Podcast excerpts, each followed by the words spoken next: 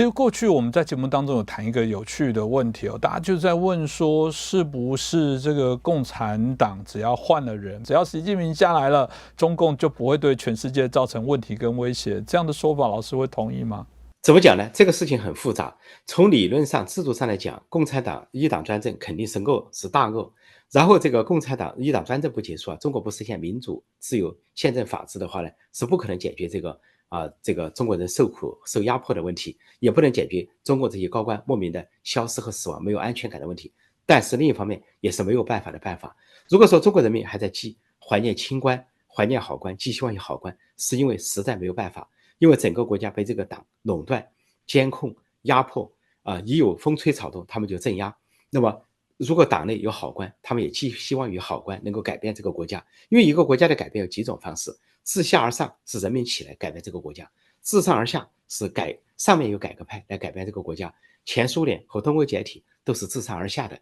加上了自下而上才改变的。呃，包括台湾也有自下而上和自上而下的结合，是呃有有党党外运动，后来又蒋经国愿意呢开放党禁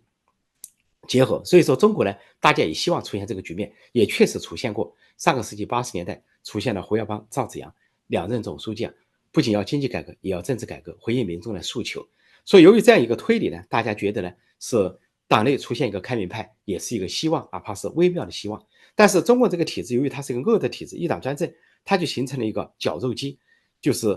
劣币驱逐良币，就是劣胜呢优逃，优秀的人、好的人、好心的人被淘汰出局。像他的党的创始人陈独秀啊，因为反对武装保卫苏联这个口号，居然被开除。还有像赵紫阳这样的好人。被软禁终身，胡耀邦这类好人呢被活活气死，所以这后来到李克强这样相对的改革派、开明派、温和派，居然这样死于非命，而坏人都在出头，什么毛泽东啦啊，什么呃这个李鹏这样的屠夫啊，或者是镇压法轮功的江泽民呢，或者现在这这个倒行逆施的呃习近平、王沪宁、蔡奇这些人当道，这的确这是一个制度之恶，制度之恶就是啊坏人当道，好人出局。说是很难，不解决共产党的问题啊是很难，但是问题是怎么解决共产党的问题，这是个复杂的问题。说很难一下下个结论。如果说万一改革派掌握了权力，像上个世纪八十年代那样，改革派掌握权力，改革派可以改革的时候，中国通过党内啊高层的推动也是有希望的。说这次看今年李克强的过程中，有人就提出了民主、自由、法治的口号，就提出了这个啊能够结束一党专政的口号，还有去年的白纸运动、白纸革命，说习近平下台，共产党下台。年轻人起来，所以说很难做一个一一个一刀切的一个定论，就认为你要啊推翻这个一党专政才能解决问题。当然，但是一党专政也可以从内部推翻。习近平自己都打讲了，说党内有些人身在曹营心在汉，说最后是像《红楼梦》那样在自家人杀将起来，兄弟阋墙，他自己先杀起来了，就是这么回事。所以说不要小看党内的斗争，党内的分歧，党内的斗争，党内的分歧可跟民间的这种盼望啊。民众的运动结合起来，最后呢，有可能形成一个合力推动中国的改变和前进。所以我就说，不要轻易的下结论，认为共产党里没有好人或者好人就没用。如果李克强真的掌握了权力的话，不见得没用。这也就是为什么有一派要把他做掉的原因。因为一旦习近平有事，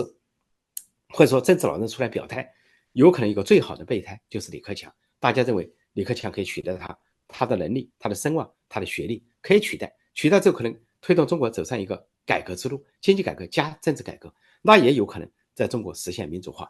从上而下的革命，加上呃从上而下的改革，加上自下而上的推动，完全有可能走出一个低成本的啊不流血的革命，宁静的革命，像李登辉先生所推动的那样，这种可能性是存在的。所以，我们还不能够把中国党那样少数好人一棍子打死。所以大家现在当然会很担心，接下来中共有可能会发生什么事情，中国内部的一些可能的发展。当然，老师也很关心台湾，那觉得台湾针对这些事情有没有可能必须要注意？对李克强突然离世这件事，呃，我觉得台湾民众可以观察一个事情，就是李克强所代表的团派是相对的改革派、开明派、温和派这一派。根据我们对中共政治的深入了解，他们在党内极可能是反对武攻台湾的，反对攻打台湾的。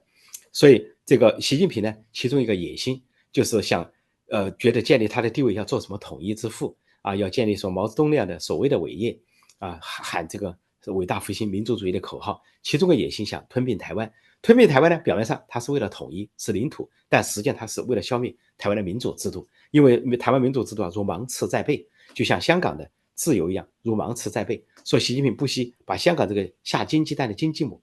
都毁掉，都要把香港呢拿在他的也这个叫做党党管之下，叫国家恐怖主义来管香港，就是所谓的港版国安法。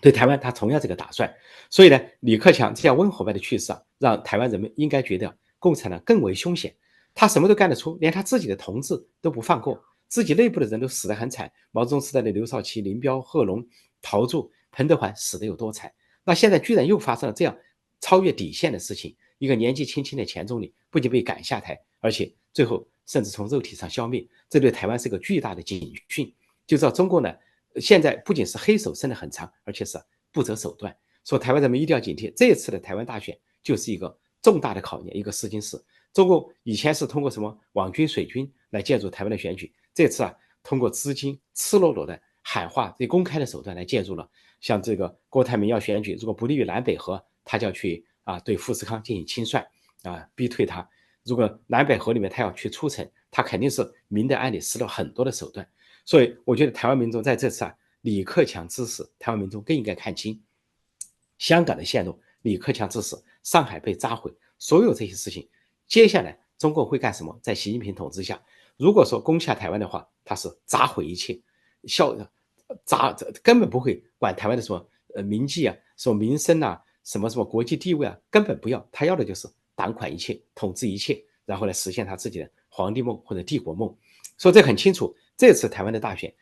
不是一个台湾啊自己国内的或者是岛内的一个选举，这是一个民主跟专制的对决，是两岸选择的一个对决，是跟国际社会在这文明世界还是被黑暗的专制势力所吞并，变成黑暗世界的一部分这样一个对决。今天的香港已经沦陷，成了黑暗世界的一部分。那台湾还属于光明世界的一部分，是民文明和民主的阵营。台湾民众完全可以睁开眼睛看清楚，谁在捍卫台湾，哪个政党、哪个人在捍卫台湾，而哪些政党、哪些人在那种啊，用各种阴的、暗的，甚至是曲线啊、曲线的方式、曲线投共的方式，在损害台湾的利益、台湾的主权。所以，我认为台湾民众应该看清楚，尤其是李克强之时投下了一个震撼弹。我觉得这个震撼呢不仅是对中国政局的震撼，对世界的震撼，对台湾也足够震撼。如果台湾人民能够擦亮眼睛的话。